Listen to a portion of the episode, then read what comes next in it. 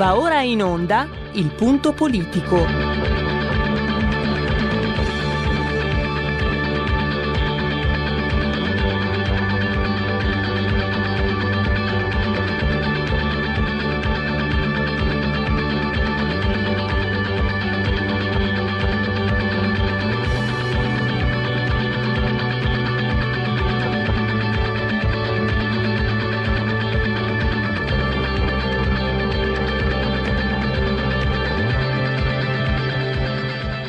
Ma se non state attenti, i media vi faranno odiare le persone oppresse e amare quelle che opprimono. Malcolm X. C'è una radio, Radio Padania, che io capita qualche volta di ascoltarla ed è veramente una paura ascoltarla, una, c'è una rabbia, una, un odio che è totale e non si può nemmeno pensare a fare spallucce, pensare che questo odio, siccome è irrazionale, occorre in qualche modo dimenticarlo. Occorre in qualche modo farlo rientrare nel dibattito politico. E poi sguatteri del padrone un cazzo. Sguatteri del padrone un beneamato cazzo. Vi invito però ad ascoltare ogni giorno per 5 minuti Radio Padania Libera.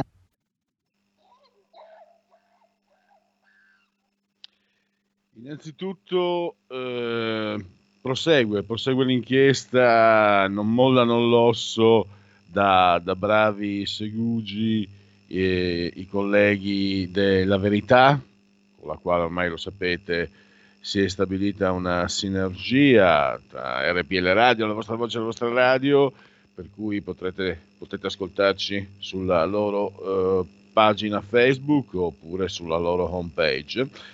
Dicevo, oggi le prime pagine della verità eh, sono occupate da questa inchiesta sulla vicenda che riguarda il ministro della salute eh, Roberto Speranza che eh, diciamo da queste, da queste indagini, da queste inchieste emerge avere responsabilità non indifferenti perché parliamo di morti, ma è la pandemia, il virus si avvicina alla soglia dei 70.000 morti. Voi lo sapete, l'Italia è il primo paese in Europa ed è il terzo nel mondo dopo Messico e Iran. Zingaretti ci aveva detto che se c'era Salvini eh, al governo non, sapeva, non avrebbero saputo eh, dove mettere i morti. La risposta purtroppo gliel'ha data eh, la cronaca triste e luttuosa, questa tragica contabilità. Ieri erano quasi 67.000 morti. Eh, quali sono le responsabilità? Lo scopriremo un po' per volta perché c'è un'omertà molto forte, eh, ma intanto c'è un episodio chiave, vale a dire Francesco Zambon, ricercatore dell'Organizzazione Mondiale della Sanità, che aveva eh, stilato il rapporto che rivelava in pratica che il governo aveva commesso gravi mancanze, inadempienze a partire dall'aver spostato la data del piano pandemico dal 2006 al 2016, pensate.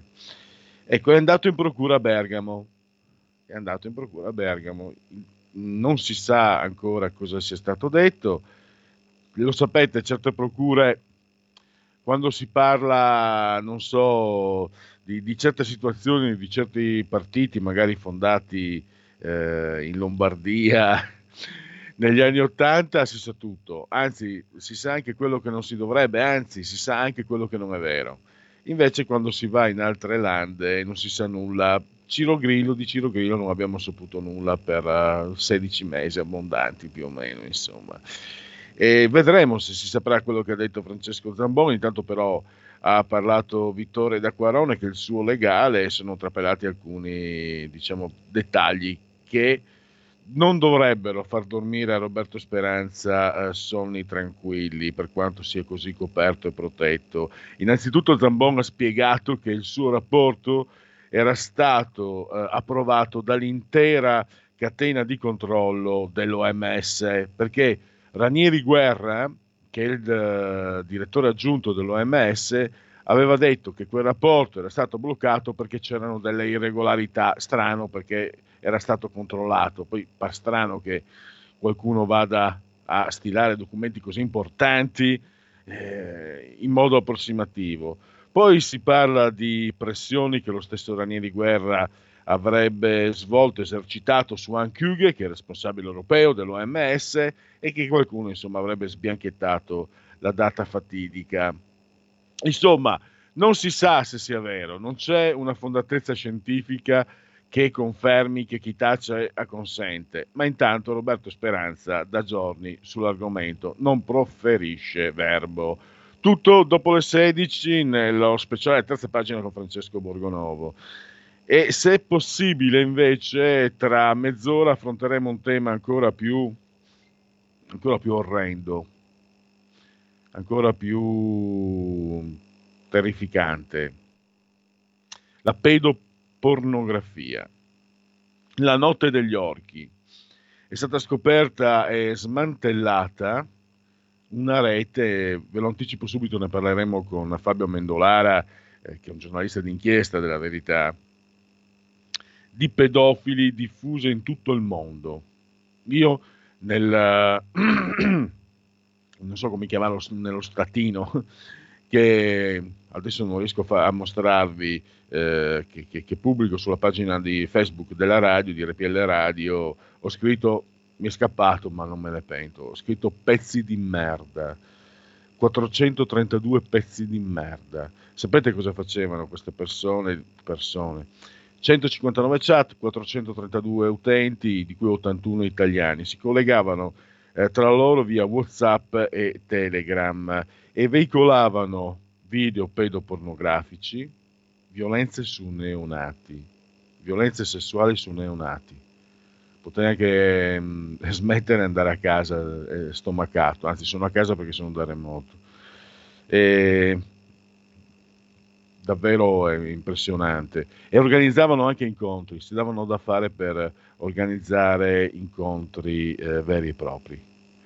Per fortuna sono stati fermati, 81 indagati sono italiani, 15 arrestati in flagranza di reato, hanno un'età compresa tra i 18 e i 71 anni, sono insospettabili professionisti, consulenti universitari, pensionati, studenti, anche un vigile urbano. La Procura di Milano, che ha agito in Italia su segnalazione proveniente dagli Stati Uniti, eh, ha svolto indagini in 53 province e 18 regioni. La maggior parte delle azioni, delle mostruose attività, si sviluppavano soprattutto in Lombardia e in Campania, erroneamente scritto Veneto. In Campania, a capo, diciamo, coloro che erano un po' preposti alla, alla copertura, all'anonimato di questa organizzazione mostruosa, erano un 71enne ottico napoletano e un 21enne disoccupato veneziano. È la più imponente operazione di polizia degli ultimi anni contro la pedopornografia online. E, mh, purtroppo è un fenomeno in aumento perché purtroppo aumentano le vittime, le, le prede, le possibili prede, in quanto come conseguenza del lockdown i, i bambini, i ragazzini stanno eh, più tempo davanti, davanti, al computer, davanti al tablet, magari anche col cellulare, perché anche attraverso smartphone e iPhone purtroppo eh, si, possono, si, può, si, può, agire e si può diciamo adescare la preda. E, e quindi è un, non solo un, si tratta di un, di un fenomeno mostruoso, pazzesco, ma purtroppo anche si sta, eh, si sta ingigantendo. Una piccola, qualcuno dirà che magari eh, sto accentuando i toni e io ho cercato di capire, io sono un paresiarca, parlo con voi 30 secondi giusto per spiegarvi. Io da sempre provo una furia verso questi reati, ma proprio mh, bestiale, colossale, cioè sono, sono e mi sono domandato, ma eh, io non ho figli, non amo i bambini, come mai? E dopo ho realizzato in tempi recenti, io ho avuto un'infanzia felice, ho avuto la fortuna di avere, tanto non dovrebbe essere una fortuna, anzi appunto ho avuto un'infanzia felice. E poiché ritengo proprio per questo che l'infanzia felice sia diritto di tutti i bambini che nascono su questo pianeta, tutti, nessuno escluso, trovo che chi distrugge questa felicità eh, sia il più basso anello della catena umana del, del crimine e del, dell'orrore. per spiegarvi, per, per, giocare come ho sempre cercato di fare con gli ascoltatori di RPL a carte scoperte, per spiegarvi quello che mi monta dentro. No? Perché, eh, probabilmente non voglio avere sensi di colpa per aver avuto un io un'infanzia felice, non voglio avere sensi di colpa al pensiero che ci siano bambini che non, che, no, che non, la, che non la, possono avere e, e, che non la possono avere per questi, per questi. Io sono contro la pena di morte, ma vacilo quando leggo cronache come queste. Basta, mi fermo, eh, sto andando anche oltre, chiedo scusa.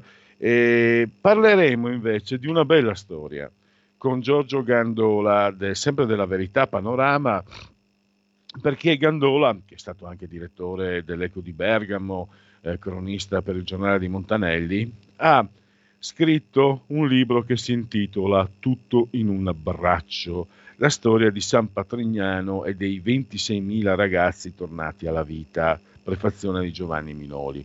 È un libro distribuito nelle edicole in modo, eh, gratuitamente con panorama e che potete anche reperire su, online su shop.sanpatrignano.org perché è una bella storia anche controversa, vi ricorderete sicuramente eh, Muccioli è stata una figura mh, presentata anche negli anni Ehm, negli anni 80, negli anni 90, presentata anche in maniera negativa, vi ricordate l'episodio dei suicidi, l'accusa di sequestro di persona, gli antiproibizionisti che gli si scagliavano contro, la Chiesa che gli si è scagliata contro, strana sta roba, eh? c'è da pensarci un po'. Però è un fatto che eh, grazie a questo romagnolo imponente, come lo descrive Gandola, eh, un Obelix, eh, che proprio per questo si chiama così il libro, no? non ti stringeva la mano per salutarti, ma ti, stri- ma ti abbracciava, ha salvato 26.000 giovani. Una città, una piccola città delle nostre province, buttala via. 26.000 esseri umani salvati dalla droga, per quello che eh, mi concerne, è, un, uh, è, un'impresa, è un'impresa perché eh, per quello che è, perché ho potuto capire io, eh, per, per, esperienza empirica indiretta, per fortuna indiretta, ma purtroppo comunque amici, compagni di classe, colleghi di lavoro portati via dall'eroina, eh, è una bestia, la droga, che non lascia scampo. Invece no, Muccioli ha lasciato questo messaggio, infatti eh, Gandola ci dice che ha lasciato questa eredità, cioè l'idea che dopo un orizzonte tetro e buio ci possa essere comunque l'alba. E va detto anche questo, tra l'altro io ho intervistato proprio un esponente mh, in questa trasmissione, sempre un paio d'anni fa, un esponente del, eh, della comunità di San Patrignano, che una, era una cascina dopo, dietro una collina di Rimini proprio, un cascinale di proprietà di Muccioli. Eh, si stanno occupando anche delle dipendenze dal gioco, eh, delle droghe sintetiche, quindi cioè, continuano proprio nella missione anche dopo la scomparsa del fondatore e continuano con successo. Ci sono laboratori che funzionano, ci sono laboratori artigianali. Se andate sul sito della comunità di San Patrignano vedrete proprio delle belle cose, anche delle idee eh, per regali natalizi. Quindi una comunità che funziona e eh, pensate, ci spiega Gandola, eh, è una, io l'ho, chiamata l'impresa della salvezza che permette allo Stato italiano di risparmiare 28 milioni l'anno. Quindi direi che è una bella storia mm, che eh, fa anche piacere di questi tempi eh, ricordare, ma soprattutto è giusto ricordare proprio perché eh, ci sono state persone come Muccioli che hanno dato tutto se stesse per una causa, francamente, io mi medesimo per quello che ho visto, io non l'avrei mai fatto, ma perché io magari sicuramente sono arido, sono egoista, quello che volete, ma non l'avrei mai fatto perché non l'avrei mai ritenuto possibile portare a compimento una simile, una simile impresa. E invece Muccioli ce l'ha fatta e anche se non c'è più il suo ricordo resta e, e la sua opera soprattutto viene continuata. Allora, abbiamo terminato. Uh, perfetto, allora ringrazio Roberto Colombo, non so se c'è Federico, ringrazio anche lui, eh, diciamo, eh, nel, caso, nel, caso, ci fosse, Roberto Colombo che ha preparato per noi e per voi il Qui Parlamento, Marco Maggioni da Montecitorio parla di immigrazione. Poi noi ci risentiremo tra, dopo le 15 per parlare della pedopornografia con Fabio Mendolara.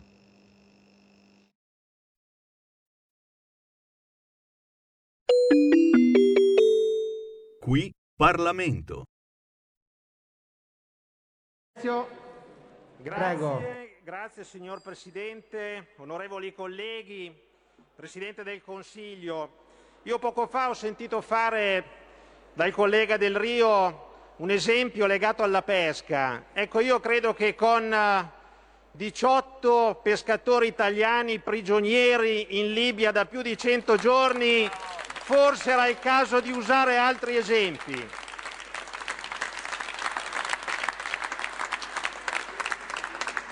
Intervengo al termine di un dibattito vuoto e senza prospettiva, che arriva dopo giorni di duro scontro nella vostra maggioranza, con una parte del Movimento 5 Stelle che sembrava aver avuto un sussulto di coerenza e realismo verso il governo e verso il Partito Democratico. Ma andiamo con ordine, guardiamo i numeri, perché alla base ci sono sempre i numeri.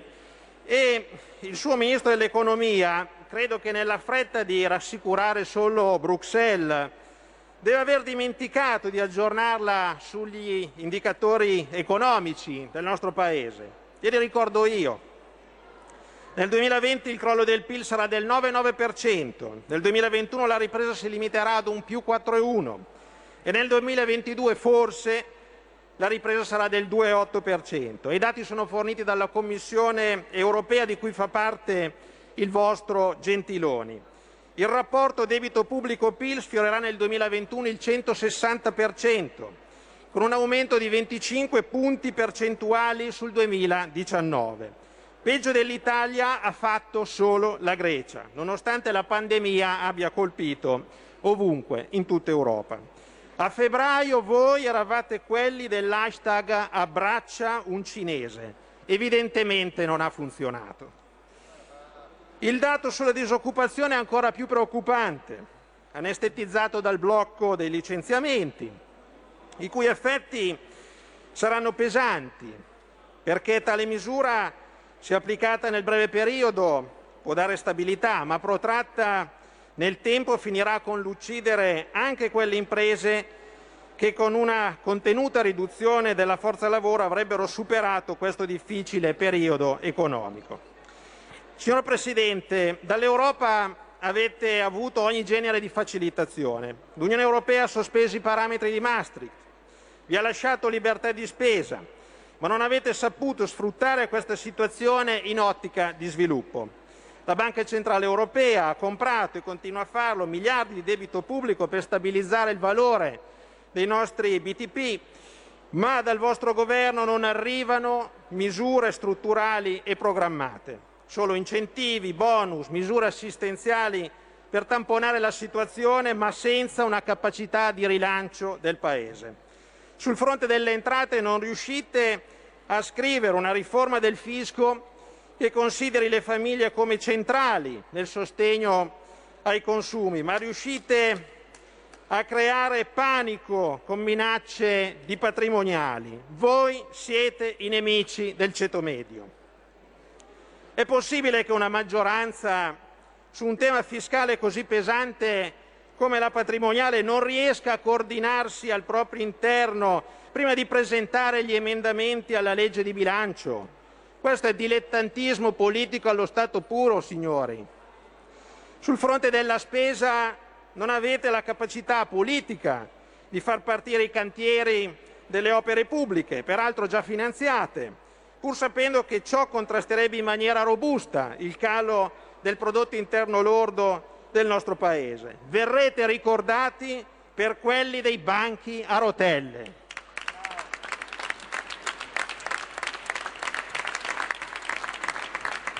perché quando tra qualche anno si andrà a vedere come il governo dell'epoca intese incentivare i consumi e la ripresa ci si ricorderà dei banchi a rotelle oppure dei monopattini, fate voi quello che preferite. Siamo evidentemente al surreale. In questo pasticcio in cui ci avete infilato state dando il meglio di voi stessi per mistificare la riforma del MES. Faccio un po' di storia perché nel governo state giocando al gioco delle tre campanelle con il Parlamento. Il MES ha una dotazione da 700 miliardi e l'Italia vi partecipa con una sottoscrizione da 125.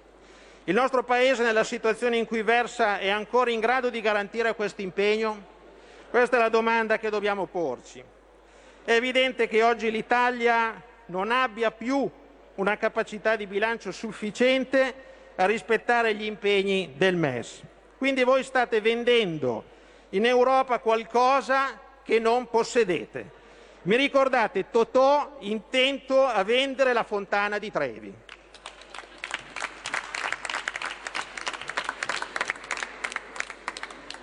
Il MES era nato male già nel 2012, figlio di una visione dell'Unione Europea priva della volontà di entrare nel merito delle dinamiche economiche dei singoli sistemi produttivi nazionali e con la pretesa di schiacciare o commissariare i governi, e i parlamenti nazionali. Oggi siete qui obbligati a scoprire le carte, non solo ai colleghi dell'opposizione, ma anche e soprattutto ai vostri parlamentari di maggioranza. Come governo siete qui a tentare una grave opera di mistificazione. State raccontando alla Camera dei Deputati che la riforma va votata perché in fondo risulta essere priva di effetti. Il 9 dicembre 2020 per il nostro Paese rischia di passare alla storia per quanto state sostenendo qui in Parlamento. La storia e gli italiani ve ne chiederanno conto e su questo ci sarà un voto in aula specifico dove vedremo in modo chiaro chi sta con la riforma e chi è contro quella riforma. Signor Presidente del Consiglio, l'11 dicembre di un anno fa, nel corso delle comunicazioni, proprio qui alla Camera per il Consiglio europeo del 12 e 13 dicembre sulla riforma del MES, lei in quest'Aula affermò, cito testualmente, a verbale, la posizione del governo in sede europea sarà sempre coerente con gli indirizzi definiti dalle Camere. Ebbene, la Camera e il Senato non hanno ancora definito nessun indirizzo in merito.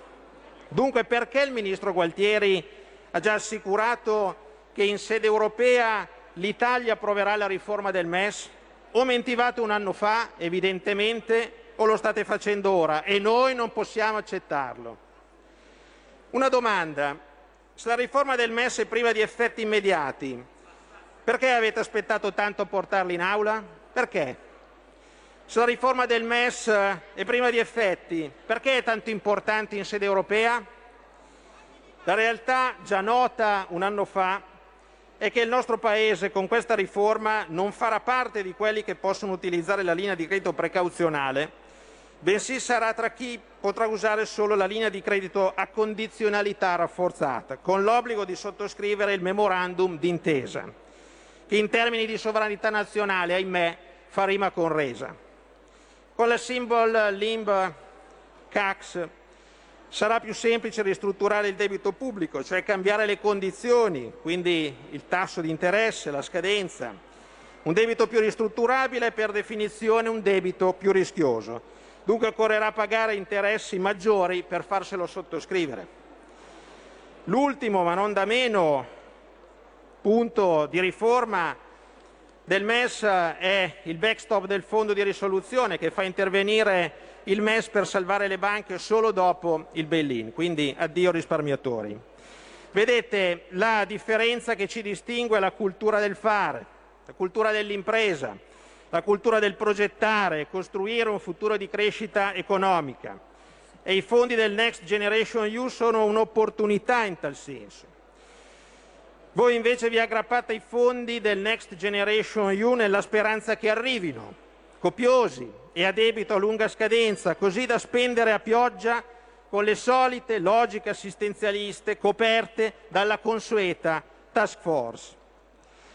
Non potete andare avanti in questo modo. L'Italia non può andare avanti in questo modo. Ad ogni decisione importante siete a fare innumerevoli vertici notturni, assemblee di gruppo, raccolte firme tra parlamentari, scontri tra correnti, votazioni su Rousseau. È ora che prendiate atto che governare non è il vostro mestiere. Grazie Presidente. Qui Parlamento.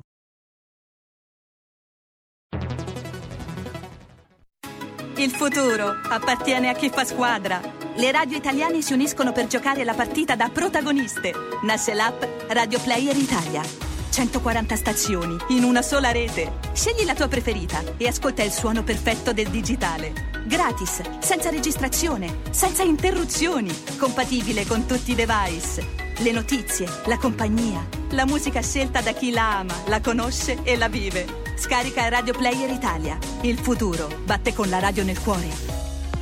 Anche RPL è disponibile su Radio Player Italia.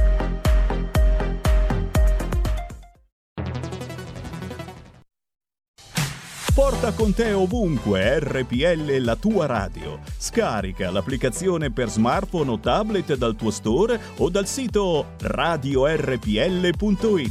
Cosa aspetti?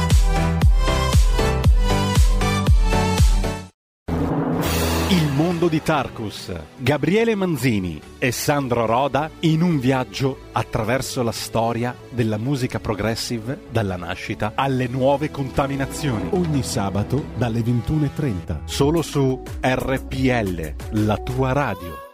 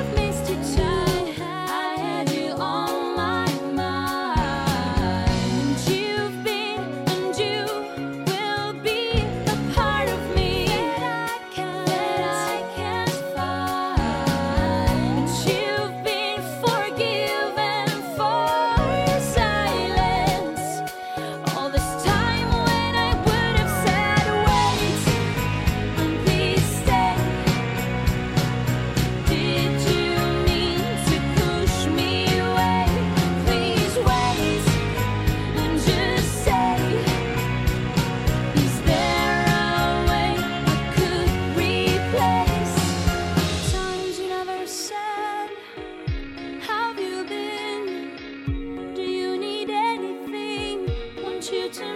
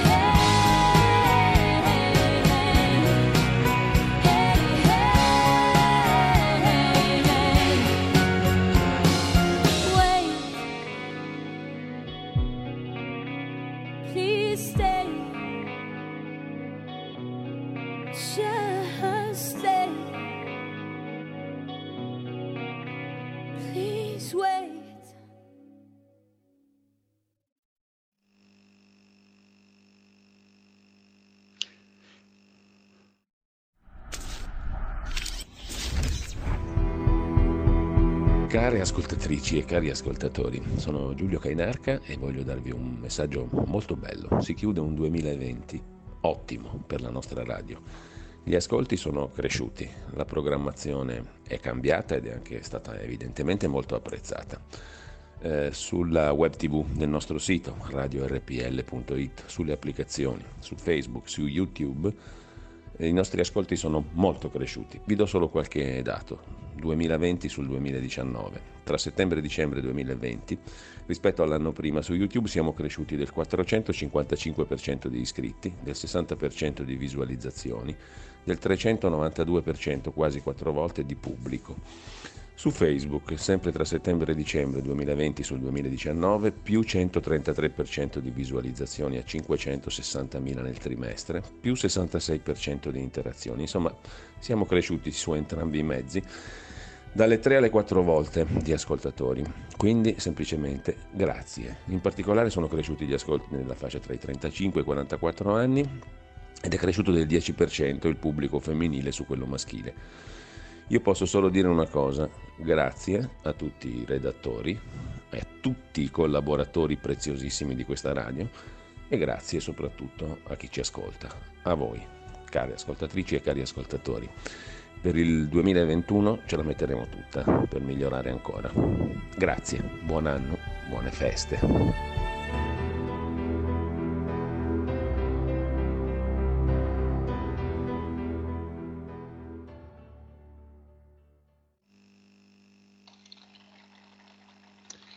Applausi, applausi anche agli ascoltatori di RPL Radio, perché? Perché ha- hanno ragione. Eh, chi siamo noi per avere, per avere eh, il, l'ardire, l'ardimento di dare torto agli ascoltatori di RPL? Chi siamo noi? Avete ragione e eh, gli ascolti si impennano molto molto bene. Insomma, è una buona notizia. In tempi come questi, per quanto riguarda voi e noi, è- un- ha un peso specifico ancora più rilevante rispetto alle buone notizie. Applausi anche naturalmente per la proposta musicale che è stata fornita dai nostri tecnici Roberto Colombo e forse Federico, che saluto e ringrazio. Tutti e tre siamo sospesi a 53 metri sopra il livello del mare. Le temperature dicono 9 gradi centigradi sopra lo zero le temperature esterne, 23 invece quelle interne. Pressione pari a 1025.1 millibar, 90% l'umidità. E naturalmente un abbraccio forte, forte, forte, forte, fortissimo alla signora Clame- Carmela, alla signora Clotilde che ci ascoltano attraverso il televisore, l'elettrodomestico più amato, il canale lo sapete è il 740, 740, poi naturalmente ci ascoltate anche grazie all'app sia iOS Android su smartphone e su iPhone, poi c'è anche l'apposita app per ascoltarci attraverso la Smart TV oppure Alexa accendi RPL Radio, passaparola ve ne saremo riconoscenti oppure cullati dall'algido suono digitale della Radio DAB oppure ancora tramite internet. Se ho dimenticato qualcosa chiedo venia. Il tutto nel vigesimo ottavo giorno di Frimaio, mese del calendario repubblicano. Per i gregoriani è il 352 giorno dell'anno, ne mancano 14. Solo 14 alla fine del medesimo. Per tutti è un eh, giovedì Zoibe 17 di dicembre, anno domini 2020. Allora, non c'è tempo, non c'è tempo per eh, passare al, a Segui la Lega, quindi direi di metterci in collegamento per questo tema così, così sgradevole, ma la notizia è buona perché sono stati presi, io ho usato il termine, magari lo troverete esagerato, non consono, non serve abbassarsi, capiamo da soli, mi direte voi, eh, la portata del crimine di questi, di questi figuri, ma io devo dire che sono dei pezzi di merda, delle merde umane, de- degli ignobili, eh, i pedofili, non, non ce la faccio a non dirlo. È, è pleonastico, è anche retorico, è esagerato, però mh, sento di dover usare parole anche ma- maleducate e, ne chie- chiedo scusa a voi. Eh, però francamente chi commette questo genere di crimine eh, è un crimine indicibile quindi ho usato il turpiloquio per definire gli autori. Però invece uso parole di ringraziamento per gli operatori della Procura di Milano che sapendo adoperare nel migliore dei modi l'anonimato sono riusciti a smascherarne e eh, se leggete, se non l'avete ancora fatto, leggete l'articolo di Fabio Mendolara sulla verità di oggi per avere anche tutti i numeri, le cifre, prima vi hanno fatto un riassunto. È una, gran- è una grande operazione, e ne parliamo subito con Fabio Mendolara che abbiamo in collegamento. Benvenuto Fabio, grazie di essere ai nostri microfoni. Grazie a voi e buongiorno ai radioascoltatori. Allora, eh, Fabio, tu sei un giornalista di inchiesta che spesso e volentieri eh, ha ricostruito eh, situazioni criminogene molto complicate, molto complesse nel campo politico, amministrativo, della malavita organizzata, eccetera. Vorrei da te, eh, perché io mi sono lasciato andare, no? Io ho detto agli ascoltatori, avendo avuto io la fortuna di una, che poi non dovrebbe essere fortuna, di un'infanzia felice, pur non avendo figli, pur non amando i bambini, mh, diciamo, eh, di- di- mi, mi- mi- mi- mi suscita un, un orrore e una, profondo- una profonda ira la notizia di crimini contro i bambini, perché secondo me i bambini hanno diritto assoluto a essere felici. Poi la vita quello, sarà quello che sarà, ma il bambino deve essere felice. Io ho questo assioma, quasi un dogma per me.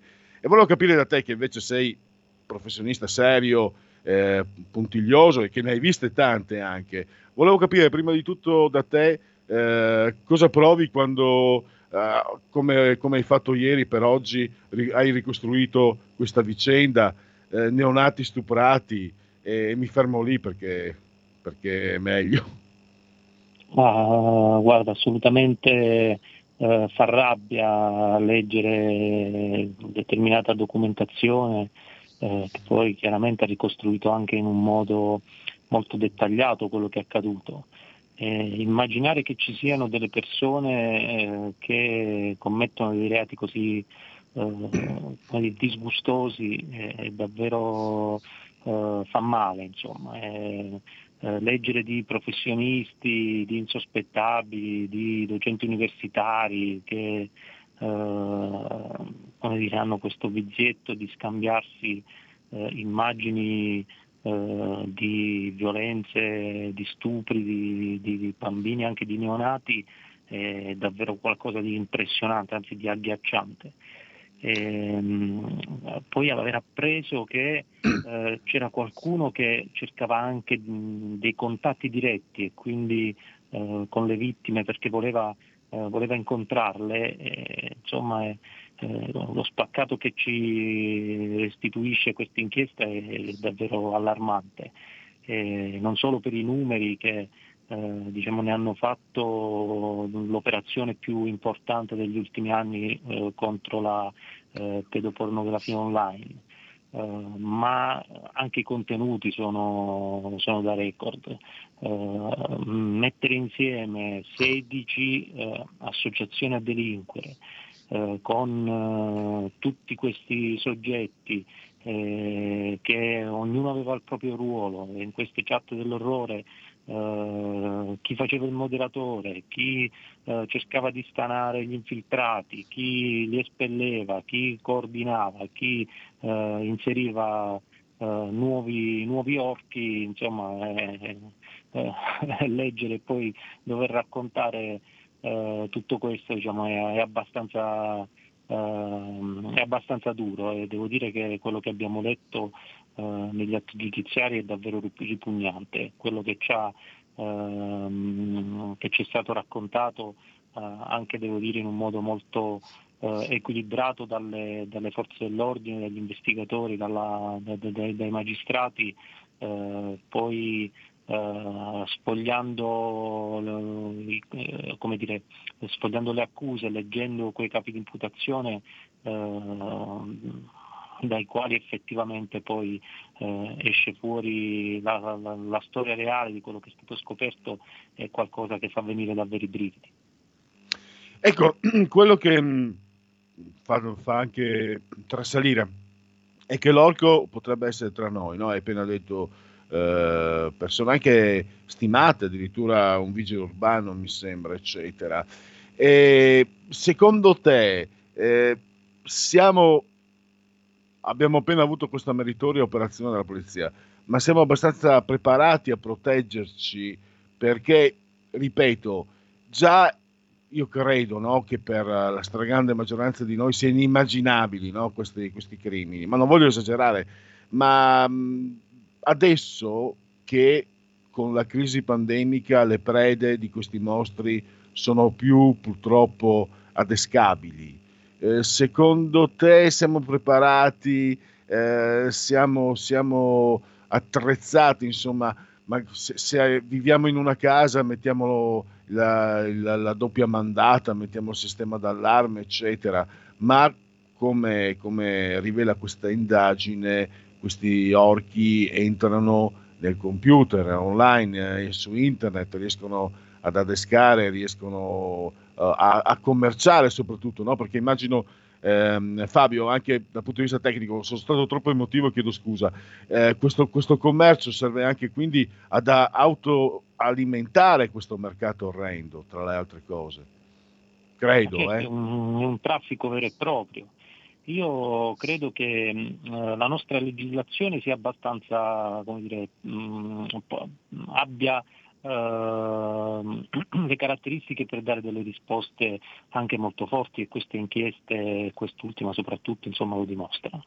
Ehm, c'è però da fare attenzione, insomma, non, non- non bisogna aspettare che poi le castagne dal fuoco ce le tolga sempre eh, la polizia o la magistratura. Eh, c'è bisogno di documentarsi anche, anche all'interno delle famiglie, c'è bisogno di fare attenzione, eh, di studiare come se si vuole lasciare il bambino davanti al computer cosa fare per proteggerlo. Eh, degli strumenti ci sono, bisogna metterlo in guardia da, da- da alcuni pericoli, e altri bisogna proprio eh, impedire che eh, a- ci, dire, ci possa incappare, che possa avere accesso a dei, dei- dei siti pericolosi. Gli strumenti eh, ci sono, bisogna usare dei filtri, bisogna, insomma, bisogna documentarsi affinché eh, i bambini non, non rischino l'adescamento. E poi eh, questo è l'altro aspetto che denunciavano ieri alcune associazioni, eh, bisogna denunciare quando si scopre eh, qualcosa di, di- di- di illecito e si finisce per caso in, in alcun- su alcuni siti, si finisce per caso eh, in, alcune- in alcuni gruppi o in alcune chat eh, su Whatsapp, eh, bisogna segnalarle e denunciare subito. Eh, I meccanismi sono davvero difficili, ricordo ehm, un paio di anni fa di aver eh, ricevuto la segnalazione di eh, una ragazza minorenne che eh, era finita con il suo numero di telefono e delle fotografie prese dai suoi profili social all'interno di un gruppo dove poi i partecipanti eh, avrebbero dovuto insultarla, lì non c'era niente diciamo, di a, a sfondo sessuale eccetera, però eh, cominciava a ricevere dei messaggi minacciosi, di insulti eh, su tutti i suoi social ed era stata costretta addirittura eh, a chiuderli. Ecco poi quando ha deciso di segnalare la cosa, eh, ha scritto al telefono azzurro e stranamente eh, non ha ricevuto nessuna risposta per tantissimo tempo, ha dovuto poi fare una denuncia eh, alla polizia, segnalare il, eh, il gruppo eh, era, era servito anche a poco, ma eh, dopo, dopo diverso tempo per fortuna gli amministratori di Telegram, in quel caso era era un gruppo di Telegram, finalmente poi l'avevano chiuso, insomma alla fine è riuscita ad uscire dall'incubo ma soltanto perché aveva segnalato e denunciato. Eh, altrimenti dire, eh, eh, si può entrare davvero in un, in un tunnel eh, pericoloso eh, e cupo e che per un minorenne che magari non vuole parlarne con, con i genitori perché poi dovrebbe dare magari troppe spiegazioni del perché è arrivato o è finito in un, in un determinato, insomma, bisogna spiegare a questi ragazzi come muoversi con, ehm, come dico, in sicurezza all'interno di un mondo che è affascinante ma è anche pericolosissimo che è il web.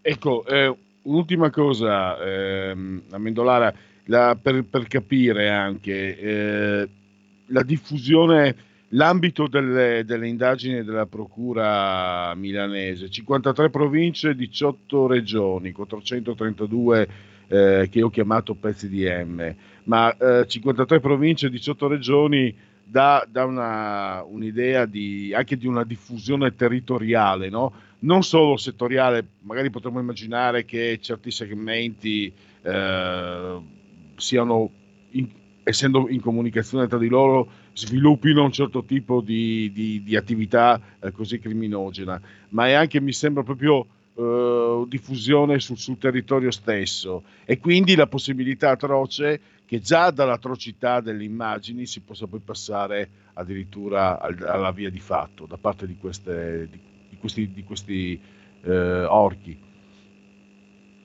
Ma assolutamente sì, ehm, diciamo, il passo poi eh, a quel punto è breve, cioè, eh, intanto bisogna capire chi quelle immagini e quei video le ha registrati, chi quelle fotografie le ha scattate, eh, perché partire eh, e già individuare quel, quel passaggio è qualcosa di importante. Eh, anni fa eh, mi ero occupato di un, di un caso di un, un maestro di sostegno eh, che poi chiaramente è stato arrestato, condannato, eh, sta scontando diciamo, la sua pena, eh, che in un paesino della, della- della provincia di Matera eh, fotografava i, i suoi diciamo, bambini eh, con difficoltà eh, e eh, com- diciamo, inseriva in, nei, nei meccanismi della pedopornografia online queste fotografie. Ora probabilmente c'è anche qualche eh, malato all'interno delle famiglie, però bisogna andare a capire eh, da dove partono queste, queste- queste foto eh, e questi video raccapriccianti. E poi bisogna anche capire chi, perché come dicevi tu, insomma il passo è davvero breve, bisogna capire chi e individuare chi ha fatto queste richieste di, di incontri, perché eh, probabilmente si tratta di personaggi che non si fermano soltanto eh, alla- diciamo, al- allo scambio di immagini pedopornografiche, ma che possono andare oltre. E infine volevo chiederti, da, da giornalista, una tua opinione. Eh, era credo il 2000, tra il 2000 e il 2001, Gad Lerner era direttore del TG1 e eh, Gad Lerner, che non è certo un nostro amico, eh, pubblicò le foto di, di pedofili eh, sul- durante un servizio del, del TG1 che lui dirigeva e questo gli provocò un- il licenziamento, se non ricordo male, cioè, sono passati un po' di anni ma mi sembra di ricordare bene. Ecco, volevo chiederti, una denuncia così eclatante, questo sbattere il mostro in prima pagina, io posso dirti questo Fabio, quando l'ha fatto mh, Lerner, che non è certo nostro amico, io dentro di me ho pensato ha fatto bene, ma è venuto ex abrupto, non, non è il mio, per quello parlo con te che sei anche esperto, che sei anche abituato a confrontarti con queste realtà, non- non- ovviamente non solo della pedofilia, no? ma di, di vari criminali di vario tipo. Perché io ex abrupto come, come persona ho detto ha fatto bene e all'epoca non ero neanche, ero neanche pubblicista, mi, mi ero addentrato, mi stavo addentrando nella professione. Poi mi sono posto del, del dubbio, delle domande eh, e non ho trovato ancora risposte. C'è, c'è ancora la voce, ha fatto bene Lerner quella volta, però dopo Ma c'è io, chi dice no, a cal- prescindere calmo. da quello- a prescindere da ciò che ci indica il, il codice deontologico, a prescindere da ciò che ci dice il, il codice penale, credo che eh, la, eh, la logica ci aiuti sempre. E bisogna mettere il minore al primo posto, quindi eh, se bisogna fare questa valutazione, se pubblicare la foto del mostro o il nome e cognome del mostro poi va a recare un danno al minore, allora meglio, meglio garantire il minore. Eh, se invece eh, eh, si tratta di un personaggio che pur eh, reso riconoscibile, poi a sua volta non rende riconoscibile eh, la vittima, eh, allora a quel punto ritengo che non ci sia assolutamente nessun problema e che anzi quindi sia meglio denunciare e, e- far capire eh, chi è l'accusato. Ovviamente abbiamo nel nostro sistema tutti gli strumenti per rimettere le cose a posto quando, eh, quando le cose poi vengono, dire, vengono fuori in un modo diverso. Eh, mi spiego meglio. Anche se diciamo, la nostra deontologia non ce lo impone, eh, però ancora una volta eh, come dire, una sorta di etica eh, civica eh, dovrebbe imporlo al giornalista, e cioè eh, quello di non abbandonare i casi, ma di continuare a raccontarli finché, eh, finché non si chiudono. E quindi eh, sbattuto il classico mostro in, in prima pagina, con tutto il racconto chiaramente eh, preciso che se ne può fare e più documentato possibile eh, quando lo si ritiene opportuno, Ehm, poi questa storia va continuata, bisogna continuarla a raccontare fino alla fine e quindi se poi c'è la soluzione, se poi c'è la sentenza definitiva che eh, in modo logico ricostruisce tutto e scagiona eh, l'uomo, eh, a quel punto il, giornalista eh, ha proprio il dovere di andare a dire, eh, restituire eh, la dignità al, diciamo, al- a, chi è incappato in un eh, meccanismo giudiziario errato, perché eh, questo non sono io a dirlo, ma eh, l'errore è sempre dietro l'angolo e ci sono degli esperti che eh, ci dicono che eh, una delle cose più presenti in un fascicolo giudiziario è proprio l'errore. Quindi eh, il giornalista questo lo deve sapere bene, lo deve tenere sempre a mente e quando dopo aver raccontato una storia che va in- magari in, in una determinata direzione e se poi questa storia ne prende un'altra eh, beh, eh, si ha il dovere proprio di, eh, di- di- continuarla a raccontare e di ristabilire la verità. E devo dire che eh, spesso eh, mi, trovo, mi trovo davanti e mi, mi confronto con ehm, chi eh, diciamo, nei, nei- nei guai c'è finito in, e, e, diciamo, poi è riuscito a dimostrare la propria innocenza. E poi si trova davanti a, a un mondo così complicato per eh, poter eh, come dire, eh, ri- mm, come dire, rimettere in sesto la propria immagine, eh, perché magari eh, pur, pur inviando le sentenze eh, i, i vari siti web non, non correggono la notizia, non l'aggiornano, stessi, le stesse redazioni dei giornali, le, le- le redazioni web poi non, non eh, ristabiliscono la verità aggiornando eh, le notizie. Quindi eh, si entra in, un- in una rete che eh, ti lascia così imbrigliato che poi rende davvero eh, difficile eh, ri- riequilibrare le questioni. E quindi eh, è una, dire, una- un aspetto della professione che- dal quale non, non- non si può prescindere. Quindi sì, eh, il mostro in prima pagina se eh, la storia lo richiede, ma fare bene attenzione poi a riequilibrare le cose se eh, di un mostro non si trattava. Eh, mi sembra una risposta che, che, mh, che deve, farci, deve fare di, rifer- di riferimento sia a chi fa questo mestiere come, come sottoscritto, come te, ma un po' a tutti anche a livello proprio di comportamento civico. Fabio, grazie davvero, grazie a Fabio Amendolara della Verità, risentirci a presto. Grazie a voi, buona serata. Allora, prima di concludere abbiamo 30 secondi e credo una telefonata. Pronto? Tocca a me? Sì, prego, è in linea, buongiorno. Buonasera. Ascolti, io ricordo un bel po' di tempo fa che su Telepadagna era stata iniziata un'inchiesta contro la pedofilia e si erano sollevate tante parti, tra cui anche delle carte di credito di, di cui non ricordo il nome.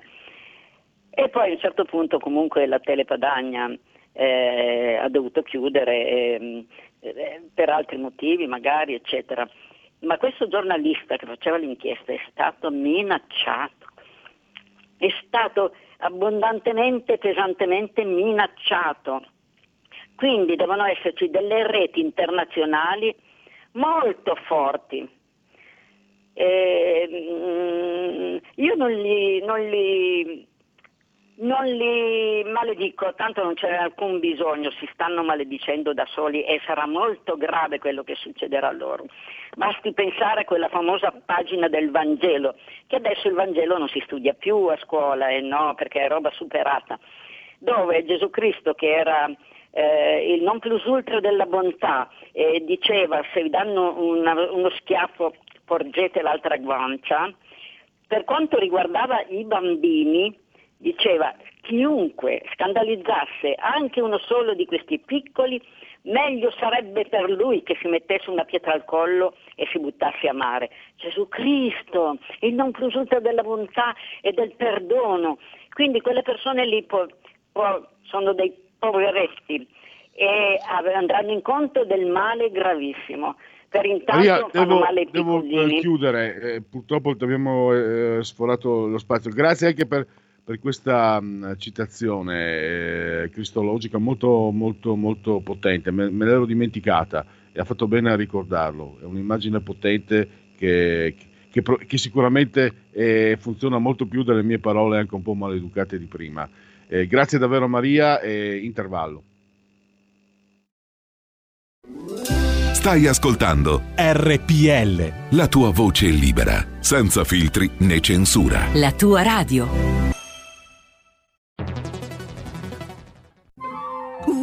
Che bella auto nuova!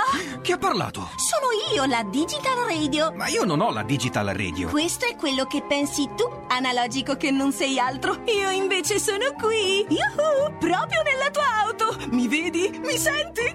Forse la Digital Radio è già nella tua auto per farti vivere tutto il piacere del suono perfetto. Controlla bene se hai la funzione DAB Plus. Da quest'anno di serie su tutte le auto nuove. Dibidi dobidi dab. Anche RPL, la tua radio, è in Digital Radio. Porta con te ovunque RPL la tua radio. Scarica l'applicazione per smartphone o tablet dal tuo store o dal sito radiorpl.it. Cosa aspetti?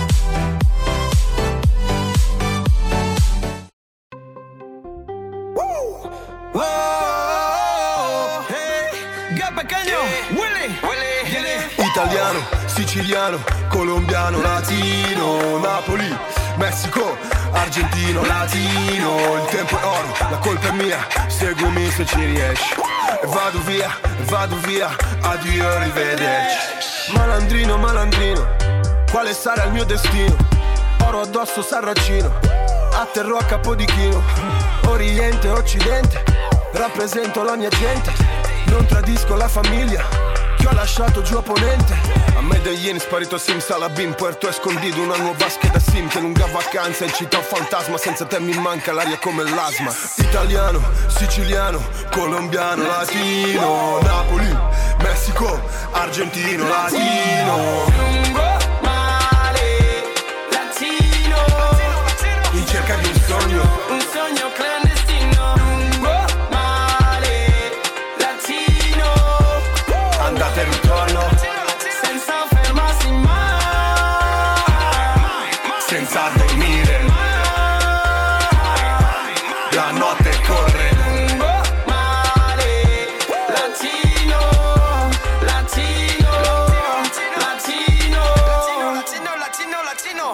Gangster, sì d'amore.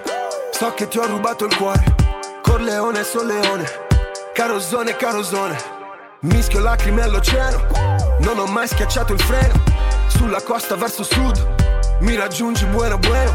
Scade il passaporto come il nostro tempo flammingo. Brindo, prego un santo domingo.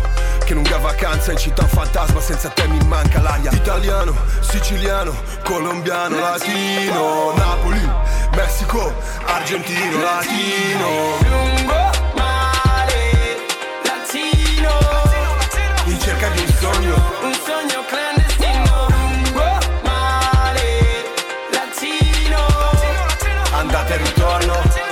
Senza fermarsi mai, senza dormire mai, senza cadere mai. Raccontami quello che fai e dimmi con chi stai, senza dormire mai. Hai un sogno e non puoi dirmi quale, ma nulla può farci male. male,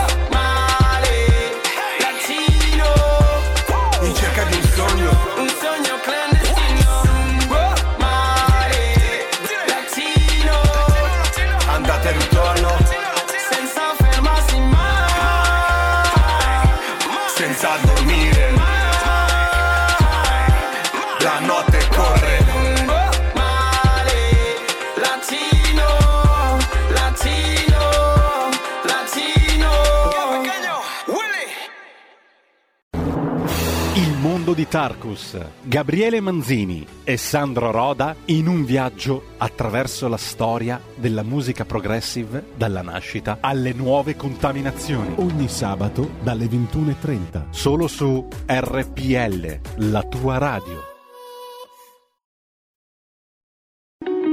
Segui la Lega è una trasmissione realizzata in convenzione con La Lega per Salvini Premier.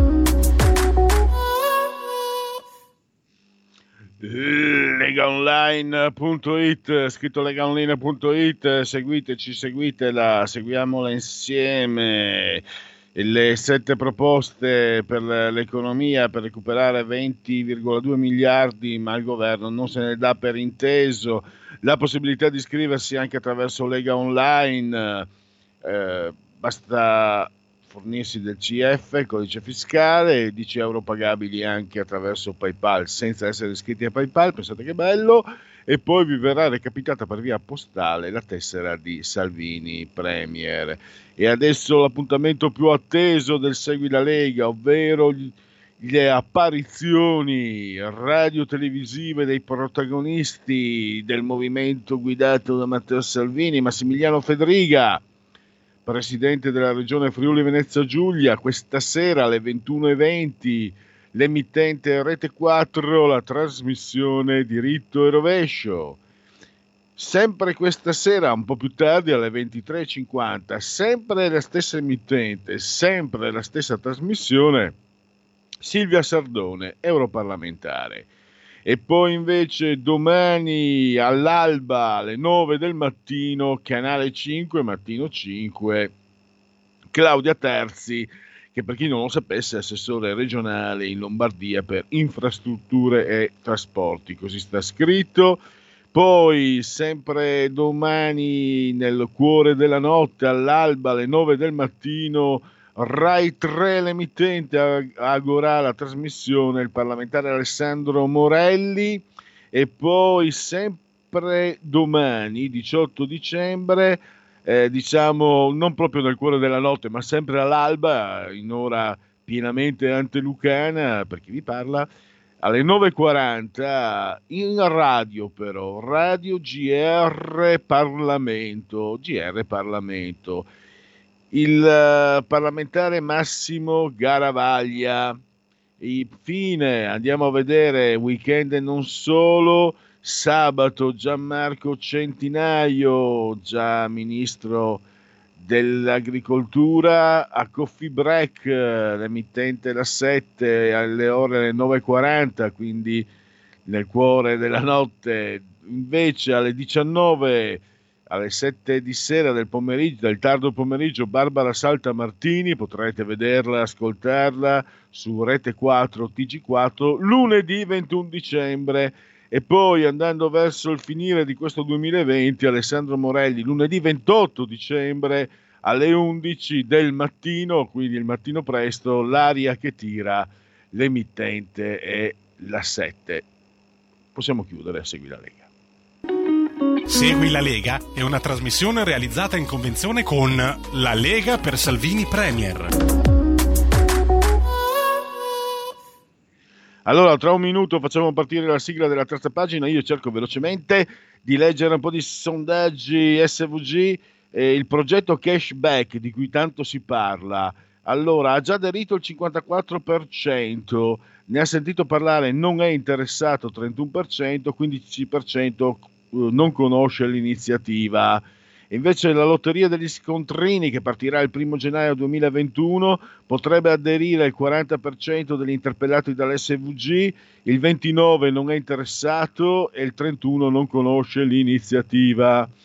Poi ancora eh, la app Io, no, non 10 sarà Io credo, no? per eh, cash- l'operazione cashback, 59 pensa di scaricare l'applicazione, 41 no. Non mi fido 30, non voglio che le mie carte siano registrate su un'applicazione dello Stato, 28, non saprei come gestirla, 14, ho sentito che ci sono problemi, 11, non ho carte di credito né bancomat, 11, altro 21.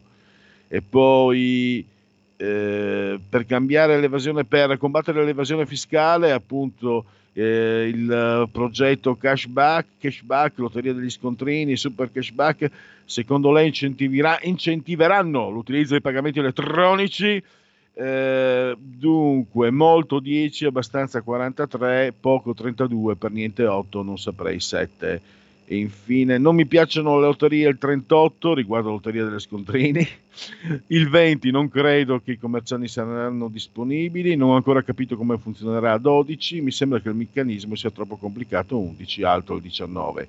E chiudiamo con eh, eh, quante probabilità avrà di eh, ottenere il risultato.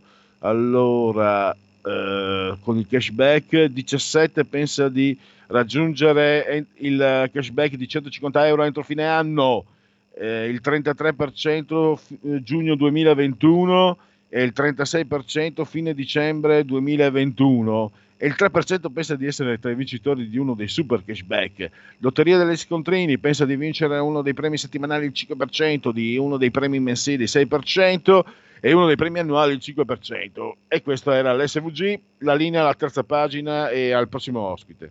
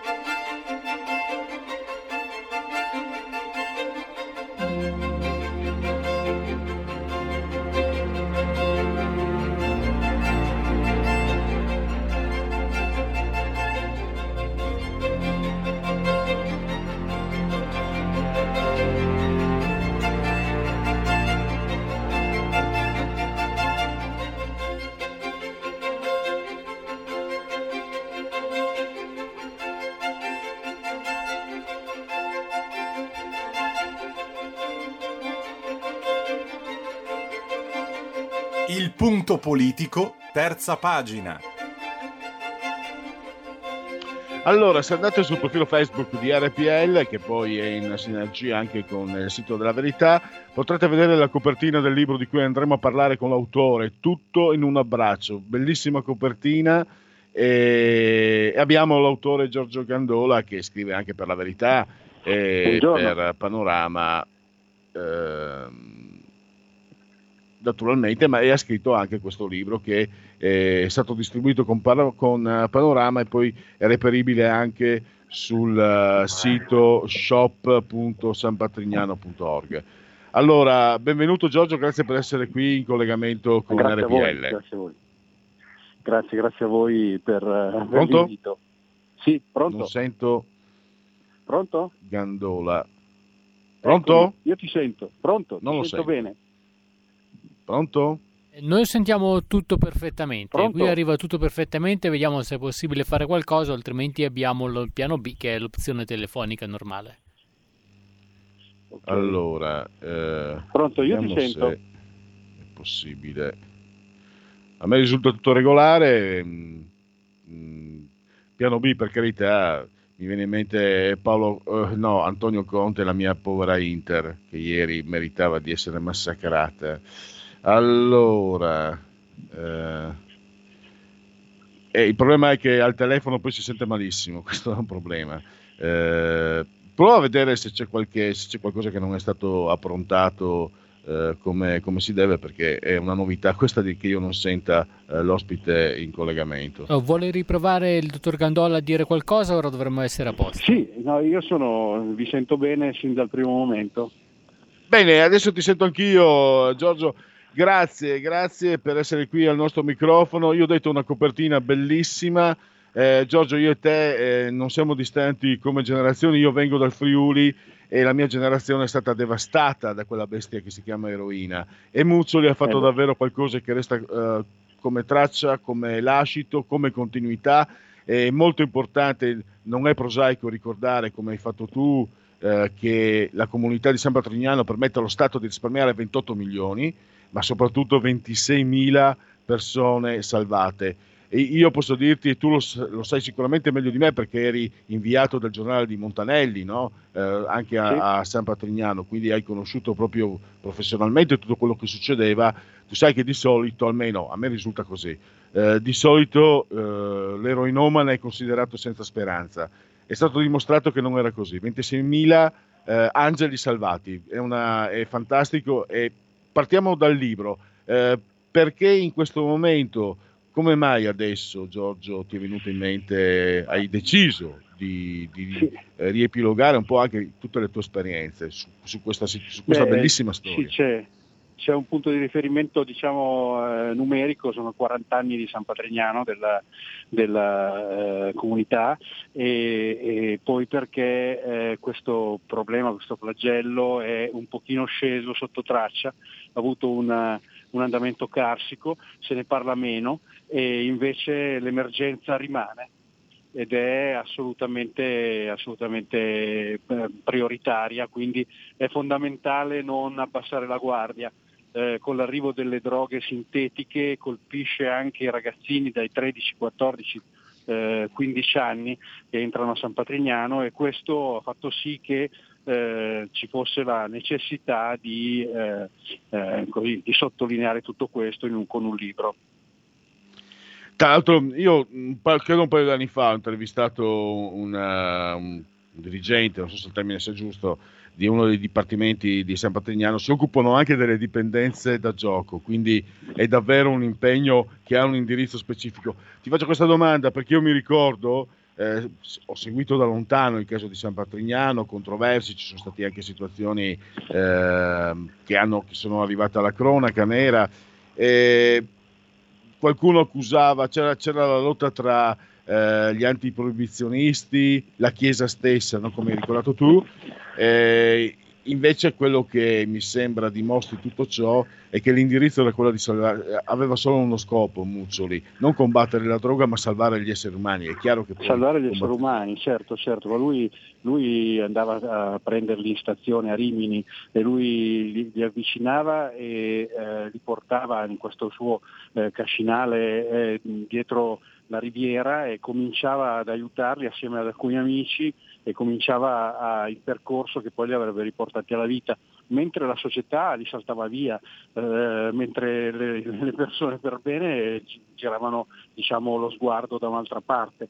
Lui no, lui si è subito interessato a questo problema, ha cercato di eh, affrontarlo, l'ha affrontato come ha potuto e l'ha affrontato soprattutto con il supporto degli ragazzi stessi e dei, e dei genitori e delle famiglie di questi ragazzi che sapevano che anche questo suo metodo di talvolta trattenere eh, in una stanza sempre con un educatore eh, il ragazzo che era in preda alla, alla crisi di astinenza più, più dura, ecco, eh, lui sapevano che sarebbe stato un metodo vincente, eh, lo ha portato anche a fare 33 giorni di carcere, questo, insomma, questo- que- quello che allora si definiva un sequestro di persona, eh, eh, in, realtà, in realtà era il punto di partenza per il ritorno alla vita.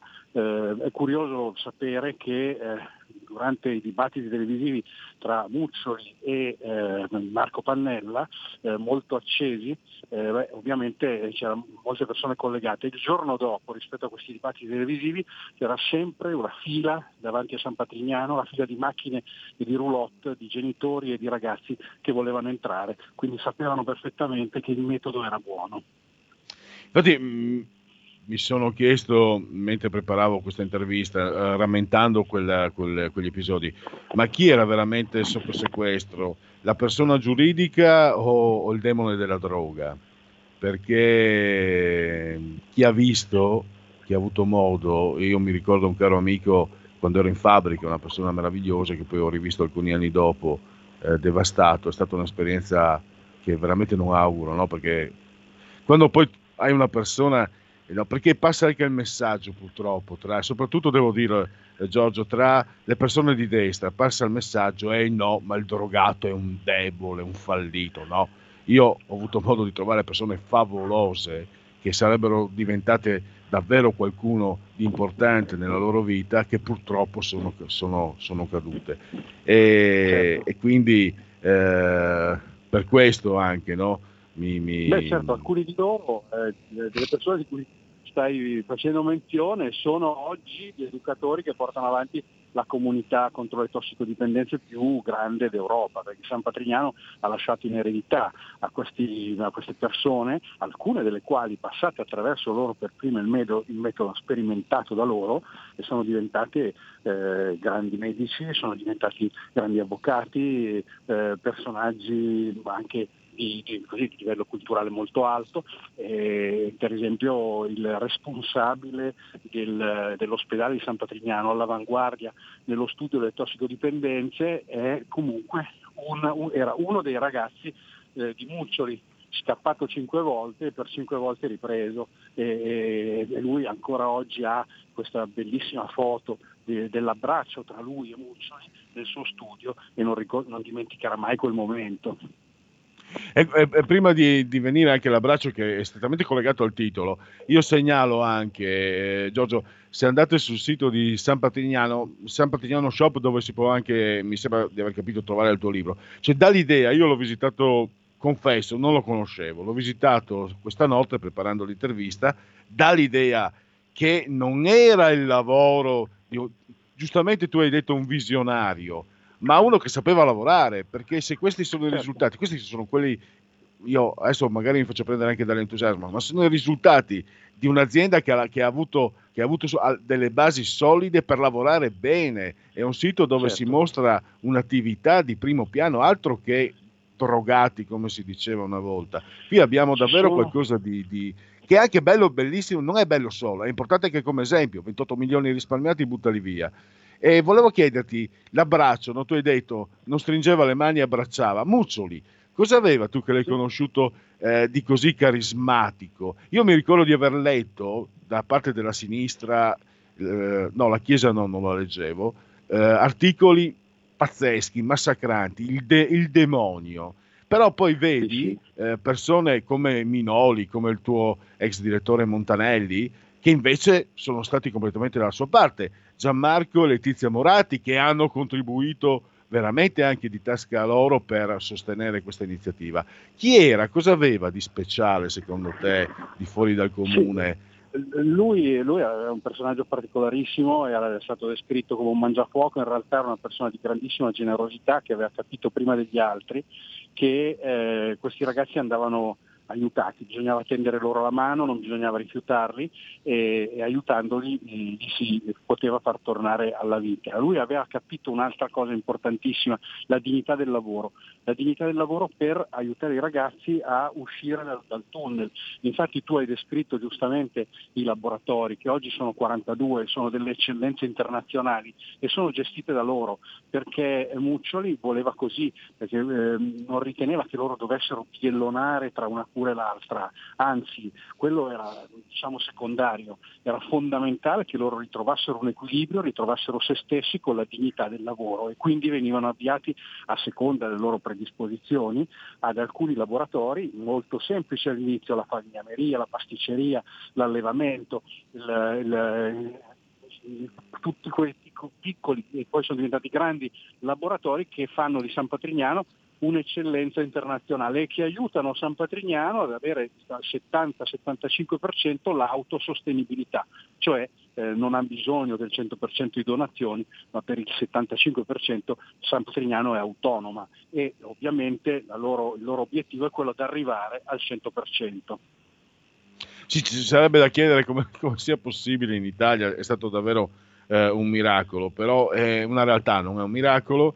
E, mh, eh, volevo anche eh, eh, chiedere, volevo, ah sì, volevo dire, eh, se non sbaglio Minoli ha scritto la prefazione del tuo libro, Giovanni Sì, ha Minoli. scritto la presentazione del libro e noi siamo, siamo molto grati, lui è stato uno dei grandi protagonisti di quella stagione al fianco di Muccioli, non ti ho spiegato perché l'abbiamo intitolato, l'ho titolato tutto in un abbraccio, e rimedio, perché Muccioli appunto non stringeva la mano alle persone, soprattutto ai suoi ragazzi, ma li abbracciava per trasmettere positività, per trasmettere energia, questo Mone Obelix che trasmetteva energia e che, vo- e che voleva dire con questo abbraccio eh, ti sono vicino, ce la faremo insieme eh, e, e quindi avanti fino, fino- fino alla soluzione del problema. Questo è uno dei motivi. Il secondo motivo è perché l'abbraccio oggi è vietatissimo, come voi ben sapete, eh, non si può, eh, siamo ovviamente in una situazione di pandemia per cui eh, è un titolo che vuole essere anche una speranza di un ritorno alla normalità.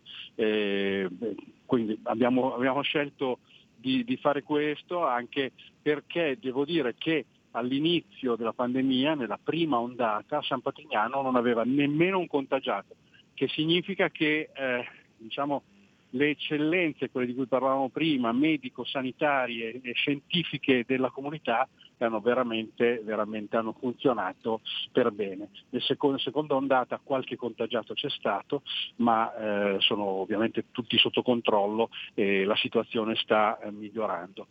Quindi questo è un libro che eh, vuole raccontare una storia eh, attraverso storie di persone che l'hanno vissuta. Ecco, prima di, di chiudere, se non sbaglio c'è un'ascoltatrice che credo volesse farti della- della- una domanda proprio su questo argomento. Pronto? Eh, pronto Pellegrini, sono la Giulia della provincia di Brescia.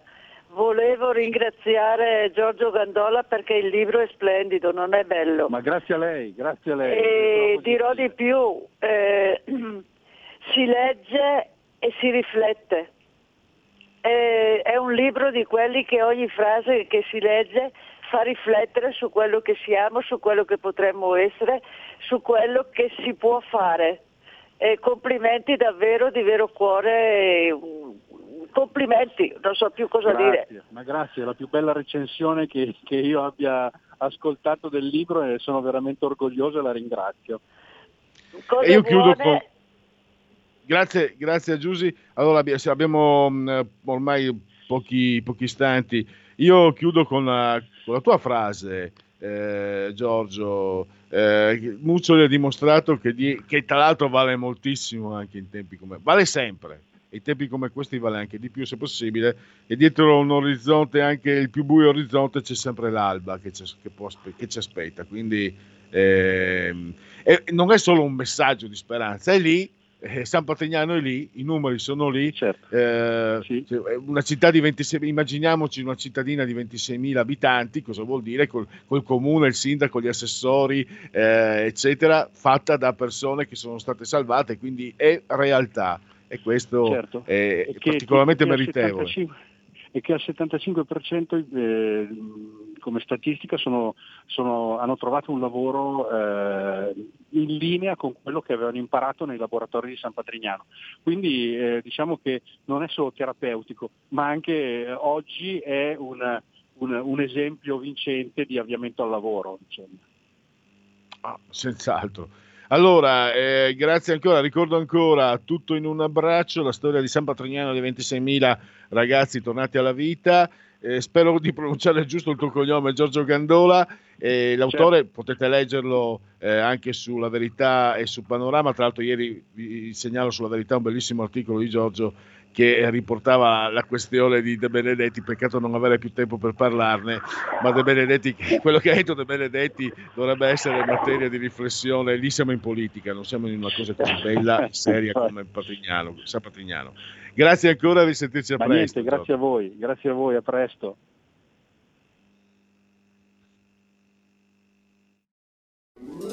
Stai ascoltando RPL. la tua voce libera, senza filtri né censura. La tua radio.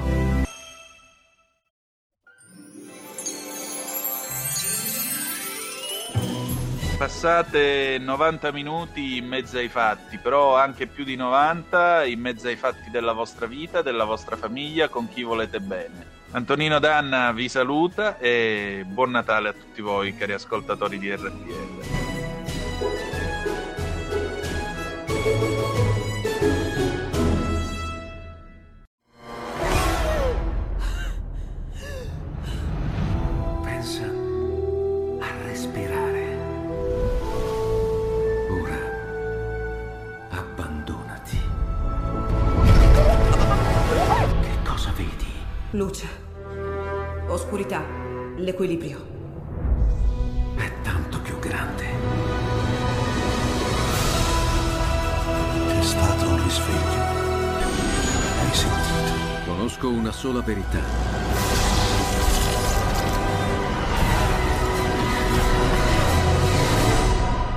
Time ti fa entrare nel vivo del cinema, ti fa sentire come se fossi tu il protagonista del grande schermo.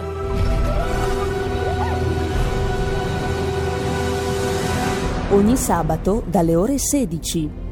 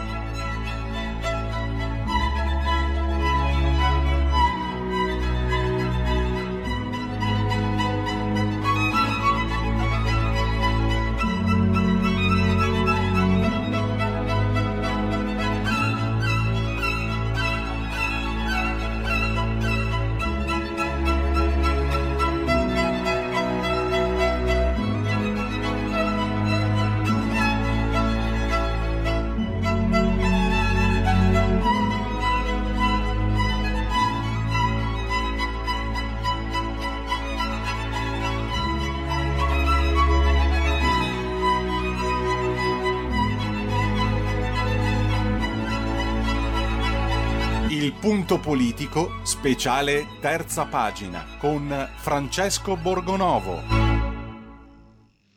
E allora parliamone, parliamo di Roberto Speranza, di Francesco Zambon eh, che si è recato alla procura di Bergamo, ancora qualche istante di pazienza perché in eh, questo momento ancora eh, Francesco non è eh, nella disponibilità telefonica. Intanto un, piccolo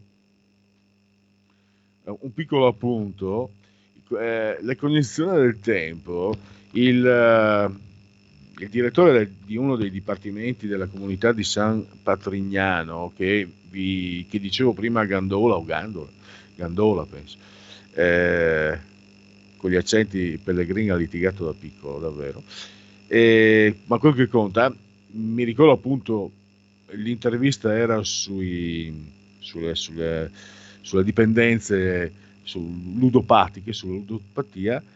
Pensavo di averlo intervistato, io ho detto un paio d'anni fa, confesso che ero convinto di averlo intervistato nel 2019, era il 2016, quindi eh, davvero abbastanza la, la- la concezione del tempo che eh, corre via.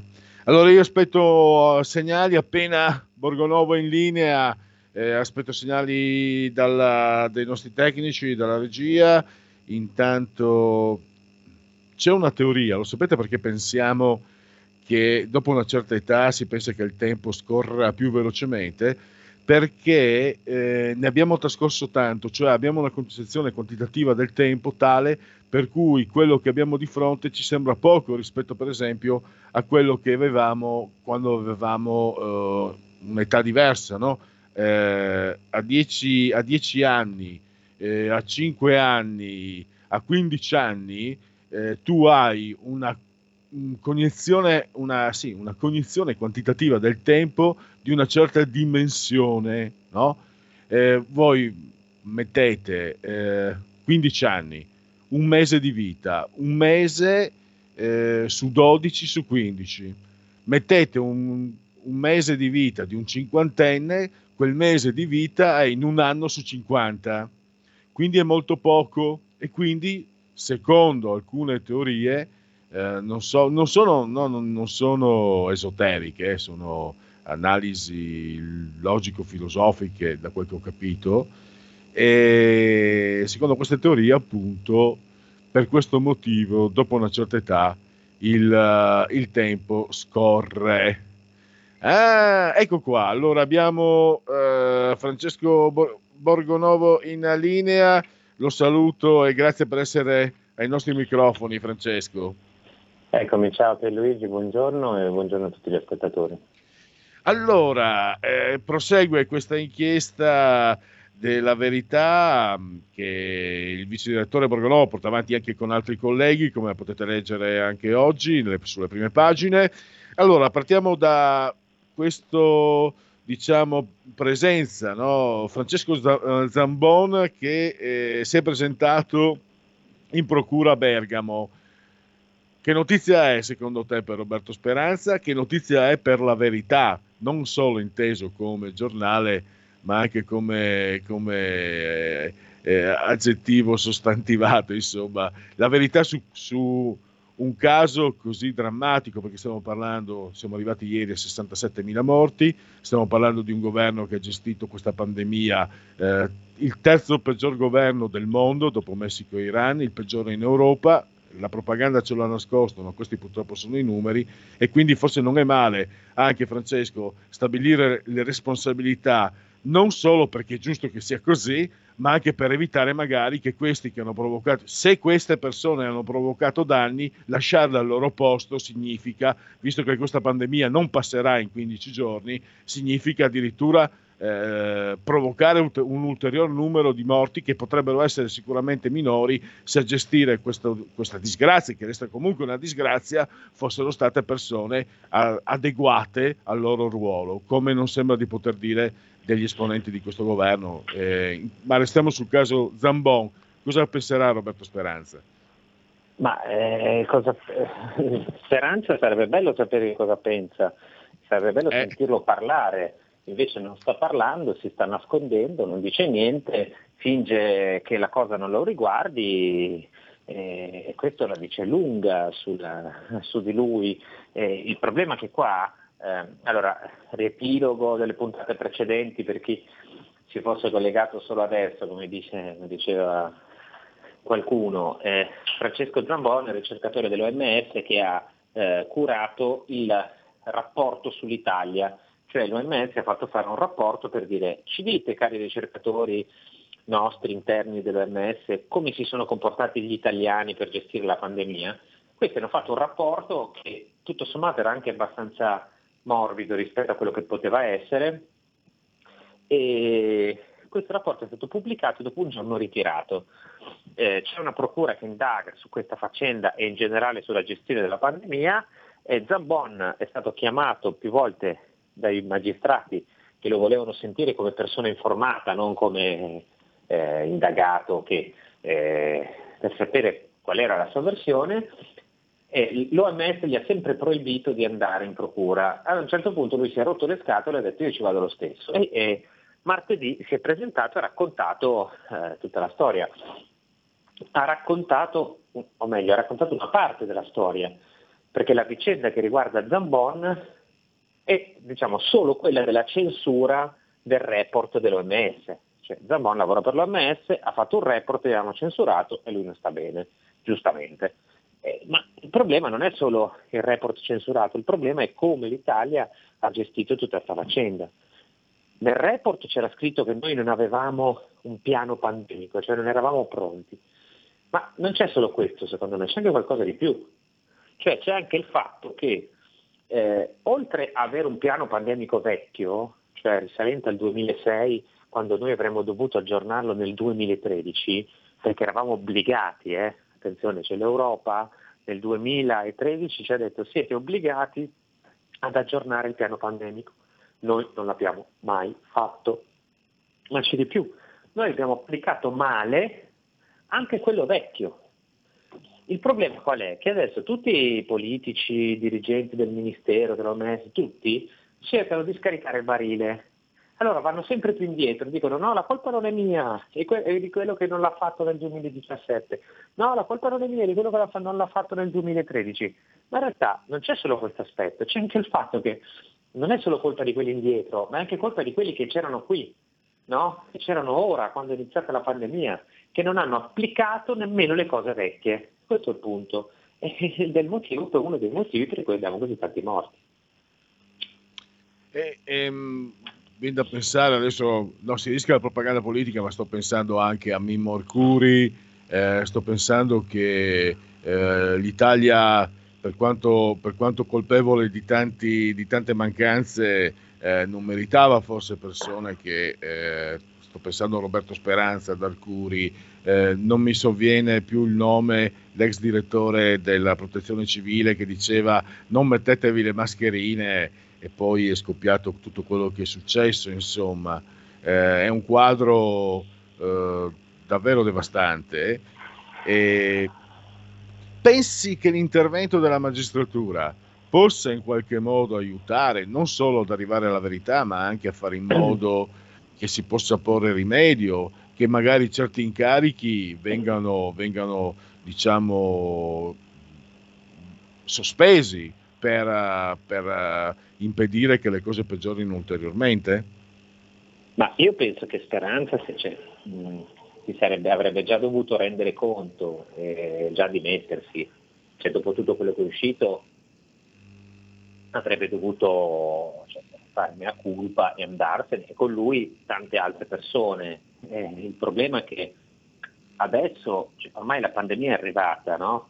E l'unica cosa che resta da fare è cercare, sarebbe cercare di far gestire i prossimi mesi della gente un pochino non dico più competente, non solo più competente, perché ci sono anche delle persone competenti nel mezzo, ma ehm, che non nascondono le cose in questa maniera, che abbiano una visione chiara di quello che serve e che facciano le cose che si devono fare, eh, non da degli, cioè, della gente improvvisata che poi mente, cioè, guardate che questa cosa qui delle menzogne è fondamentale perché se tu non dici la verità su quello che è successo all'inizio, non puoi correggere i problemi. Se noi adesso ci dicono c'è la seconda ondata, arriverà la terza, e eh, ho capito, ma come la affrontiamo noi? Ci sono degli studiosi che in questi mesi hanno messo in fila, uno in fila l'altro, tutti i problemi che abbiamo avuto e domani noi avremo notizie nuove su questa cosa, vi faremo vedere. Cioè, il problema non è solo, adesso sembra che la questione sia, sì vabbè, non avevamo il piano pandemico, ma tanto ormai è arrivata, che dobbiamo fare? E no, e no, perché le ondate si susseguono, finché noi non facciamo dei cambiamenti rilevanti, eh, continuerà ad andare così. Cioè qua l'unica strategia che hanno messo in campo è stata quella di aumentare i contagi e chiudiamo. Ma non si può andare avanti in questa maniera. Tra l'altro è emerso anche dal, da, dalle dichiarazioni del legale di Zambon, Vittore D'Acquarone, sono emersi no, alcuni aspetti, tra l'altro anche le pressioni, mi sembra, di Ranieri Guerra su Hans Küge, che è un po' responsabile europeo dell'OMS, che ha impedito a Zambon, che ha fermato il, il rapporto di Zambon e che ha impedito e che ha cercato di impedire che Zambon andasse in procura. Quindi eh, si, si, scoperchia sempre, eh, sempre ogni momento si scoperchiano altarini molto, molto imbarazzanti. Ma qui continuano, cioè, qua abbiamo un quadro di gente che continua a raccontare un sacco di balle. Cioè, è uno dei, dei, di questi problemi, no? Cioè, eh, abbiamo gente che ehm, continua a dirci, eh, no ma non è, non è vero, cioè, sono gli stessi, guardate che questi qua che adesso sono lì a, a, raccontare delle folle sul piano pandemico, fino a qualche settimana fa dicevano ma non è vero, noi, il nostro piano pandemico era assolutamente aggiornato. Lo ha detto il ministro Speranza in diretta televisiva. Cioè di cosa stiamo parlando? Cioè questa gente mente serialmente, cioè stanno mentendo di continuo. E le cose che racconta, faccio un esempio, così per, poi per chi non conosce la vicenda nei dettagli tecnici magari eh, risulta anche oscuro, però giusto per fare un esempio, cioè, eh, l'OMS dice noi abbiamo ritirato questo report sull'Italia perché c'erano degli errori, no? Poi eh, abbiamo detto ai ricercatori di correggerli e gli abbiamo detto quando li correggete lo ripubblichiamo. Solo che c'è stato un problema, mentre loro correggevano gli errori, no? la sede nazionale dell'OMS, cioè nazionale, quella mondiale dell'OMS, perché questo rapporto qui l'ha fatto l'OMS europea, cambiato, eh, sono cambiati gli standard a livello mondiale. Cioè come dire, io ti ho fatto fare un compito in classe, no? Tu l'hai fatto, questo compito in classe, ti ho detto ci sono degli errori, correggili, ma mentre eh, tu stavi correggendo questi errori è cambiato, eh, non lo so, si hanno cambiato la carta, il modo di presentarlo, le domande, no? E quindi non ha più senso questo compito, non si può più pubblicare. È una balla, perché l'OMS ha cambiato i suoi parametri di valutazione due mesi dopo aver ritirato il rapporto. Cioè loro l'hanno ritirato, hanno detto guardate cari, ci sono delle mm, inesattezze, i ricercatori li hanno corrette e hanno detto, in, ma nel giro di pochissimo tempo, e hanno detto ripubblicatelo, così gli italiani possono sapere di cosa non è funzionato. E da lì non è più stato pubblicato niente. Cioè questo è un esempio di una balla, mentono su tutti i dettagli, dicono che noi abbiamo, eh, che l'Italia, per esempio, tu devi fornire, ogni paese d'Europa deve fornire all'OMS eh, delle risposte. Cioè non è che l'OMS si limita a dirti tu devi avere un piano pandemico, no? L'OMS ti dice tu devi avere un piano pandemico, deve essere fatto in questo modo, deve avere determinate caratteristiche, poi tu ogni due o tre anni mi devi rispondere a un questionario e devi spiegarmi se tu hai fatto quello che io ti ho detto. Cioè se il tuo piano funziona, se le terapie intensive sono il numero giusto quant'altro. Noi non abbiamo manco risposto a queste domande. Ranieri Guerra ieri ha lasciato un'intervista per dire ma come certo che abbiamo risposto. No, non è vero, non ci sono i dati da nessuna parte. Allora, vedete che mentono su tutto. Come facciamo noi a fidarci di queste persone che governano le nostre vite e poi mentono su queste cose qua? Il ministro della salute, che non ha detto una parola, sono settimane, questa cosa ha fatto il giro del mondo. è uscita sul Guardian, sul Times, su, York, su, su, su giornali di, di, tutto il mondo è uscita questa cosa e lui non ha detto una parola, è andato in televisione da Vespa a mentire.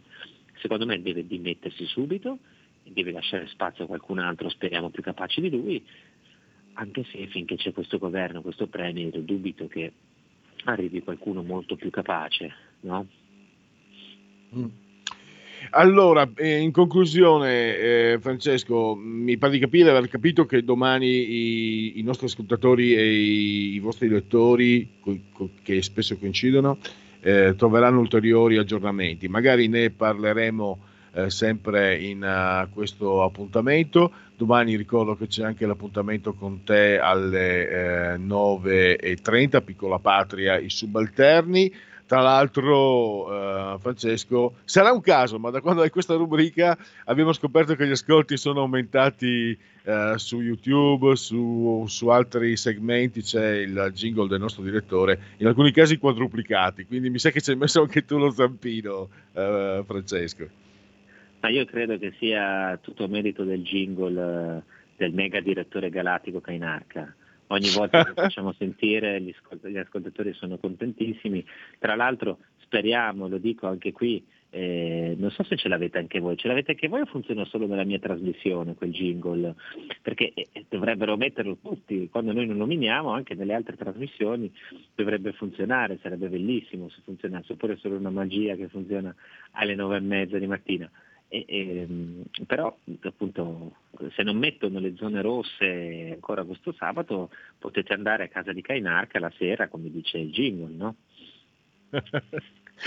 Benissimo Francesco. Eh, comunque allora, non so se volevi dare qualche anticipazione per la tua trasmissione no, domani, mattinale. domani è una bella puntata, una puntata importante perché domani abbiamo Paolo Del Debbio, eh, che ah. immagino che sia molto amato da, insomma, da da tanti ascoltatori che viene e ci presenta una novità che, che riguarda insomma, la verità, ma anche tutti insomma, quelli che, che seguono del ah, eh, Francesco, ti interrompo, scusa.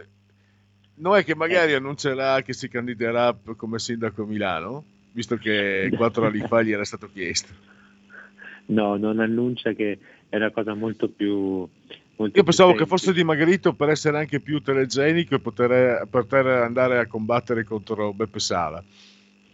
No, non lo so, questo non lo so, di sicuro meglio di Beppe Sala, voglio dire, eh, però io mi auguro che in realtà che continui a fare il giornalista perché fa un bel programma, eh, è uno dei pochissimi che danno spazio a, a dei temi che altrimenti non, non, esisterebbero in televisione, quindi mi auguro che continui a fare il suo lavoro e ha fatto, così lo posso dire anche qua, lo diciamo per la prima volta, lui ha scritto un libro eh, sulle tasse eh, ai tempi del Covid, cioè una specie di manuale di autodifesa fiscale, diciamo così, eh, visto che eh, poi la crisi c'è, i problemi ci sono, le chiusure ci sono state, i soldi non arrivano, però le tasse bisogna pagarle. E quindi lui ha un ha raccontato un po' come vivono davvero gli italiani, ha fornito un po' di numeri e anche qualche indicazione eh, per migliorare la situazione, perché il punto è quello lì, se poi tu, cioè, non solo devi affrontare problemi come il Covid, ma ti tocca anche rispondere al fisco, sono guai. Quindi domani parleremo di quello, quindi chi vuole intervenire, partecipare e, e poi chi vorrà leggere questo libro sarà in vendita da martedì prossimo, il 22 dicembre, assieme alla Verità e poi anche Panorama. Ecco, eh, grazie e anche complimenti, congratulazioni perché eh, Paolo Del Debbio è un ospite veramente di primissima fascia che porta interesse e fammi essere prosaico anche ascolti, quindi è utile anche all'azienda, eh, ma è soprattutto utile per, per approfondire eh, gli argomenti che, che questa emittente e il tuo giornale trattano ogni giorno e che, come abbiamo visto nel caso, eh, fammi, fammi tessere gli elogi, ehm, autoelogi nei tuoi confronti. Purtroppo l'inchiesta su, su Roberto Speranza che stai portando avanti, tu e i tuoi colleghi della Verità, non la troviamo sui giornali, sulle televisioni, eccetera, eppure riguarda la nostra salute e questo deve, farci, deve, farci, deve spingerci anche delle riflessioni su, sta, su, quale sia lo stato dell'informazione in Italia. Eh, infatti, fortuna che ci sono la verità e RTL che ne parlano, quindi andiamo avanti così e continuiamo a parlarne e poi chi ci segue sa che insomma, noi non ci fermiamo ecco, di fronte a queste cose, altri lo fanno ed è un problema, ed è un problema. Se ci fosse un'informazione diversa in Italia forse certe cose sarebbero venute fuori prima. Assolutamente. Grazie ancora a Francesco Borgonovo e a risentirci domani. Grazie a tutti, a domani, grazie. La verità è che sono cattivo. Ma questo cambierà. Io cambierò. È l'ultima volta che faccio cose come questa. Metto la testa a posto, vado avanti, rigo dritto, scelgo la vita. Già adesso non vedo l'ora. Diventerò esattamente come voi. Il lavoro, la famiglia, il maxi televisore del cazzo, la lavatrice, la macchina, il CD e l'apriscatole elettrico. Buona salute, colesterolo basso, polizza vita, mutuo, prima casa, moda casual, valigie, salotto di tre pezzi, fai da te, telequiz, schifezze nella pancia, figli, a spasso del parco, orario d'ufficio, bravo a golf, l'auto lavata, tanti maglioni, Natale in famiglia, pensione privata, esenzione fiscale, tirando avanti, lontano dai guai, in attesa del giorno in cui morirai. Genetriaci, ricorrenze e commemorazioni del vigesimo, gio- vigesimo ottavo giorno di Frimaio, mese del, cal- Repubblica- del calendario repubblicano ovviamente. Per i gregoriani il 352 giorno dell'anno, ne mancano solo 14 alla fine. Brrr. Per tutti è un giovedì Zoibe, 17 dicembre anno domini 2020. Allora abbiamo il genetriaco di Bobo Guccione, il fondatore di Penthouse. Eh, eh, non mi spingo oltre. Poi fate gli auguri a Ciccio Primo. al- era peronista, lo sapete? Eh, Era populista. Populista peronista di sinistra, ma era populista. E qualcuno lo anche accusato di non essere stato poi così duro eh, con, eh, con la- i generali argentini che caricavano i dissidenti sugli aerei, li scaricavano nell'Atlantico. Qualcuno ha detto che forse Bergoglio non era poi così duro. Sembra che sia molto più duro con Salvini che con i generaloni che hanno fatto quello che con i generali fascisti che hanno eh, fatto sparire eh, davvero decine di migliaia di persone, desaparecidos. Sto parlando di origine astigiana, si dice eh, Bergoglio perché la lingua è castigliana, mettetevi il cuore in pace, è argentino, non è italiano, quindi fate gli auguri se vi sembra il caso a eh, Francisco. Ah, un grande Eduard Caralà, eh, Edica, Totem perché tanto odio. Un altro fumettista, ha disegnato anche per la Bonelli, Gustavo Trigo, argentino, di Landog, un grande, scomparso troppo presto. Un grande del ciclismo recente, ha vinto anche un, eh, un, eh, un mondiale tra Liegi, Baston Liegi. Il mondiale ha fatto un oro, un argento e un bronzo, non nello stesso mondiale, nei tre mondiali. Moreno Argentin, che è di San Donà, provincia di Venezia. Bellissima San Donà, è bellissima, ve lo garantisco. Ed è bellissima, lo è ancora, anche se ha smesso, mi sembra, di fare l'attrice. Io me la ricordo in un film di Mazzacurati, Notte italiana, era l'87, quindi ieri l'altro. Giulia Boschi, che tra le altre cose era anche figlia d'arte, non del cognome del padre o della madre, perché lei era bellissima ed era bravissima. Lo è ancora, ma mi sembra faccia, abbia un po' dismesso la- il mestiere dell'attrice. Era figlia di Abba Cercato, volto televisivo di età mesozoica.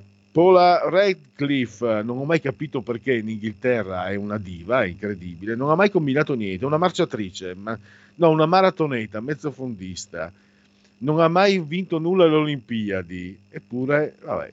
E poi invece possiamo capire, se andate a vedere, perché è famosa Milla Jovovic. Chiudiamo in bellezza, grazie a Roberto Colombo, assiso sotto di comando di regia tecnica, grazie se c'è a Federico, segue lo scoppiettante Rebelot eh, del diabolico, perseverare diabolico Marciano Pinti che continua a impestare e a, la a prego, provocare, Piatti. provocare morti, Teppista. portando in giro, portando in giro il Teppista. virus. Teppista, teppista, lei è un teppista.